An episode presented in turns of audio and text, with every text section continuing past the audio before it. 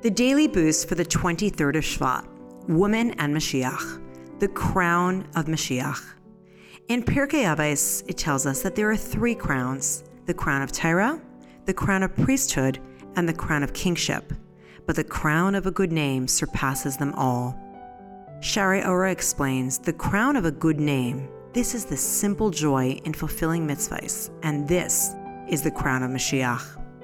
A crown represents a king's desire to be king, and also the goodwill of the people who coronate him. The crown of Mashiach is the commitment to fulfill God's commandments, and the joy in doing God's will simply because it is His will. This transcends even the crown of Torah.